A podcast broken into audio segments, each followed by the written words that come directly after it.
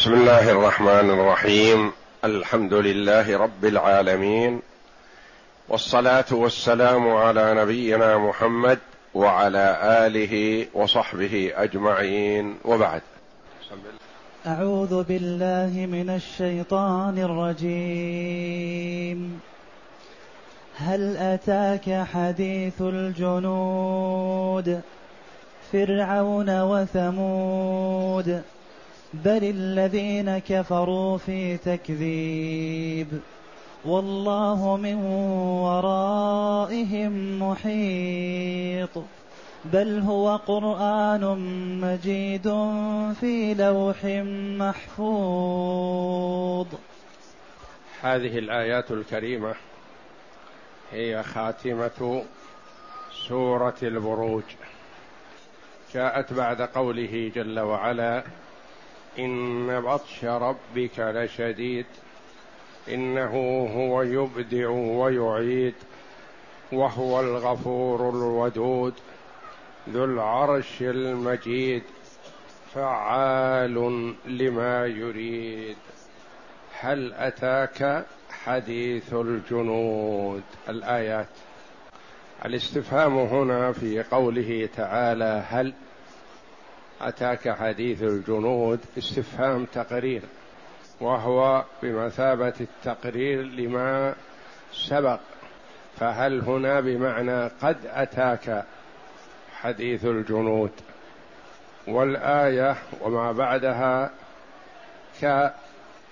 كالتأكيد لقوله تعالى إن بطش ربك لشديد. وقوله تعالى فعال لما يريد. قد أتاك وأتى من حولك من كفار قريش ومن اليهود. علمتم خبر من سبقكم لما عتوا على أمر الله جل وعلا وعصوا رسله ما الذي حل بهم؟ وذكر هاتين الأمتين فرعون وثمود لأن فرعون في مصر وهو قد عصى موسى عليه الصلاة والسلام واليهود يزعمون أنهم أتباع موسى. وهم لو اتبعوه حقيقة لاسرعوا إلى الإيمان بمحمد صلى الله عليه وسلم. لأن من آمن بنبي واحد لزمه أن يؤمن بجميع الأنبياء ومن كفر أو كذب نبيا واحدا لزمه أن يكون كافرا بجميع الأنبياء حتى من يزعم أنه قد اتبعه.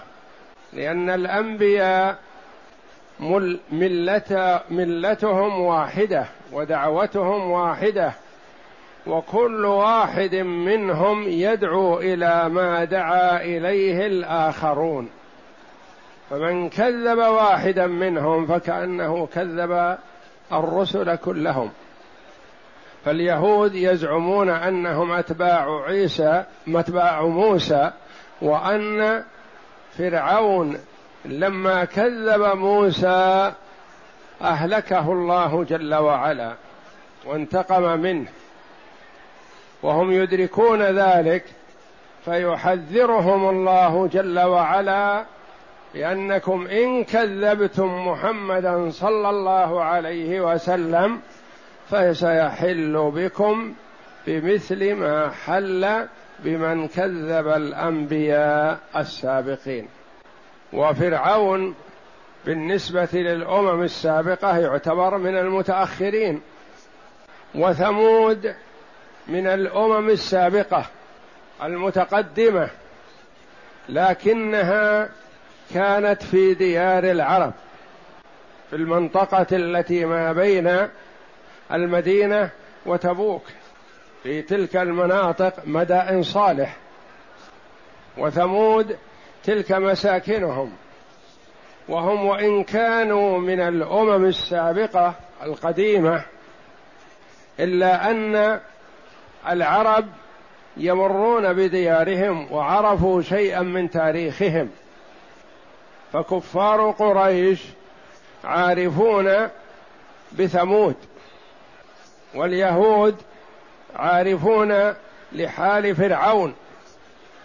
فالله جل وعلا يحذر الطائفتين أهل الكتاب والمشركين أنهم إن لم يؤمنوا بمحمد صلى الله عليه وسلم فقد استحقوا العذاب كما استحقت الأمم العذاب فأنزل الله بهم ما يستحقون لما كذبوا رسلهم هل أتاك حديث الجنود المتحزبة المجتمعة ضد الأنبياء فرعون وثمود بدل من الجنود؟ والمراد بفرعون قوم فرعون وهو معهم ليس هو وحده. وإنما لكونهم أطاعوه في معصية الله واتبعوه وهو قائدهم إلى النار صار الذكر له وحده. وثمود هم من أرسل الله جل وعلا إليهم صالح على نبينا وعليه أفضل الصلاة والسلام. فرعون وثمود ففي هذا بشارة للنبي صلى الله عليه وسلم وتسلية بان الله جل وعلا سينتقم ممن عصاك وخالف أمرك كما انتقم من الأمم السابقة التي عصت الأنبياء. وفيه تحذير لمن عصى محمدا صلى الله عليه وسلم بأنه سيحل به مثل ما حل بالأمم السابقة فرعون وثمود. بل الذين كفروا في تكذيب. بل هذه كلمة إضراب. أضرب عن ذكر حال الأمم السابقة إلى حال من بعث فيهم محمد صلى الله عليه وسلم. بل الذين كفروا في تكذيب. وجعل التكذيب بمثابة الظرف لهم. كأنهم كلهم حال تكذيب. واشتمل عليهم التكذيب من جميع الوجوه ومن جميع الجهات.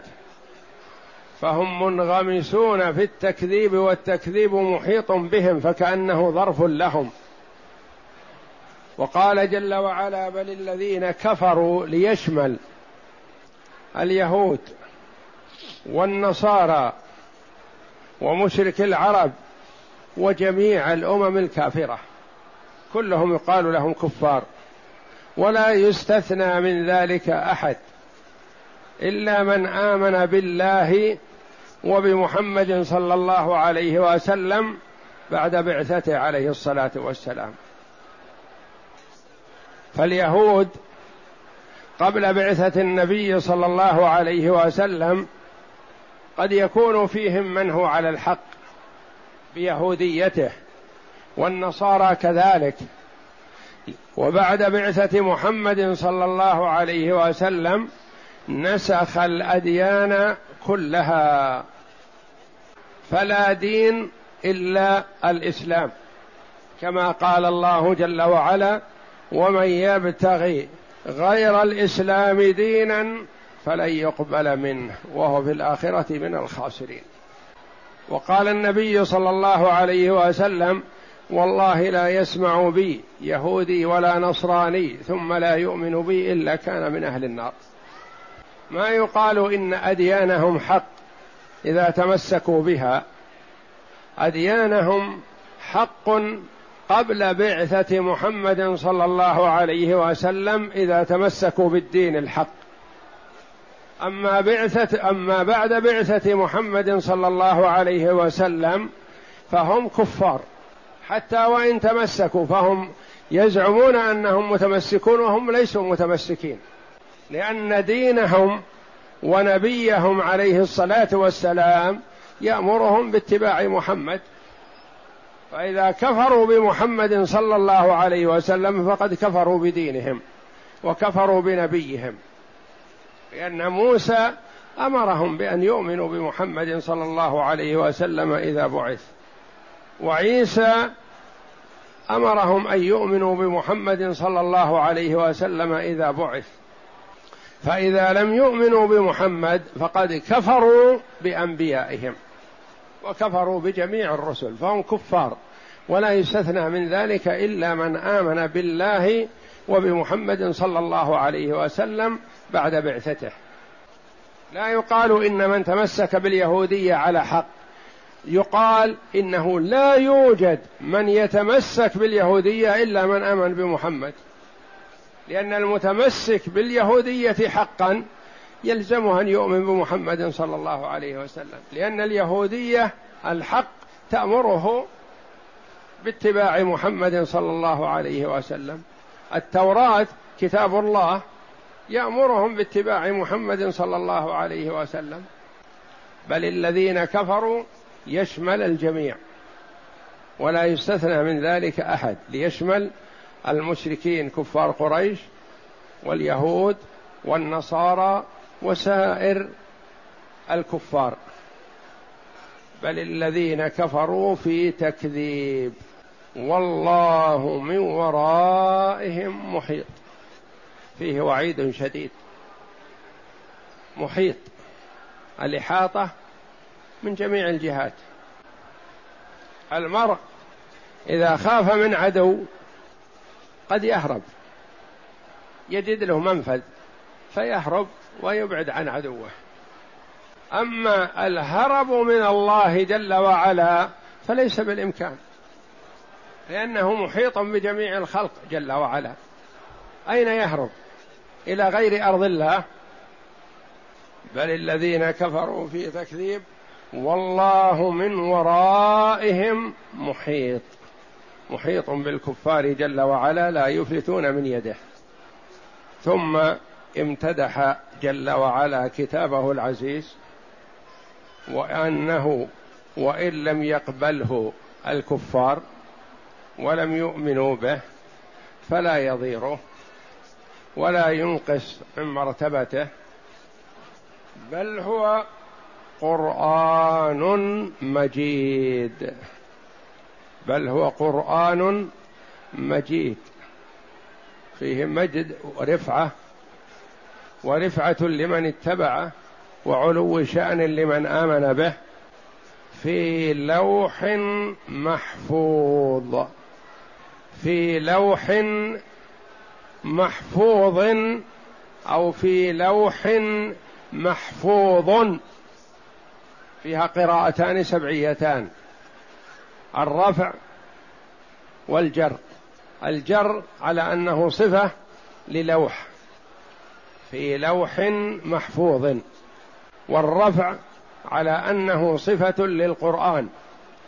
بل هو قرآن مجيد محفوظ في لوح.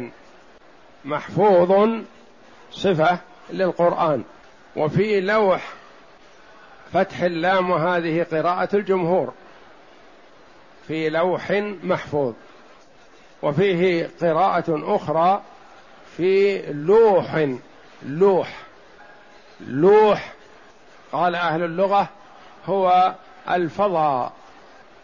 أي محفوظ في لوح هذا الفضاء فوق السماء السابعة. واللوح المحفوظ جاء عن ابن عباس رضي الله عنه في صفته أنه من درة من ياقوته. عرضه جاء ما مثل ما بين السماء والأرض وجاء مسيرة مائة عام وجاء مسيرة ثلاثمائة عام. أي أن عرضه لا يقدر قدره إلا الله والله أعلم. فعن ابن عباس رضي الله عنهما قال خلق الله اللوح المحفوظ كمسيرة مائة عام. فقال للقلم قبل أن يخلق الخلق اكتب علمي في خلقي. فجرى بما هو كائن إلى يوم القيامة. قال مقاتل اللوح المحفوظ عن يمين العرش. قال أهل اللغة المراد باللوح باللوح بضم اللام الهوى والفضاء الذي فوق السماء السابعة.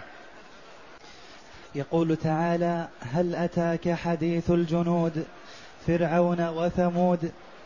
أي هل بلغك بلغك ما أحل الله بهم من البأس؟ وأنزل عليهم من النقمة التي لم يردها عنهم أحد. وهذا تقرير لقوله تعالى إن بطش ربك لشديد. أي إذا أخذ الظالم أخذه أخذا شديدا أخذه أخذ عزيز مقتدر. يعني إن بطش ربك لشديد كما بطش جل وعلا بفرعون وثمود. فيوشك أن ينزل البطش بهؤلاء إذا لم يؤمنوا. نعم. قال ابن أبي حاتم عن عمرو بن ميمون قال مر النبي صلى الله عليه وسلم على امرأة تقرأ هل أتاك حديث الجنود؟ فقام يستمع فقال نعم قد جاءني. بل الذين كفروا في تكذيب. اي هم في شك وريب وكفر وعناد والله من ورائهم محيط قادر عليهم قاهر لا يفوتونه ولا يعجزونه بل هو قرآن مجيد أي عظيم كريم في لوح محفوظ هو في الملأ الأعلى محفوظ من الزيادة والنقص والتحريف والتبديل والله أعلم وصلى الله وسلم وبارك على عبده ورسول نبينا محمد وعلى آله وصحبه أجمعين.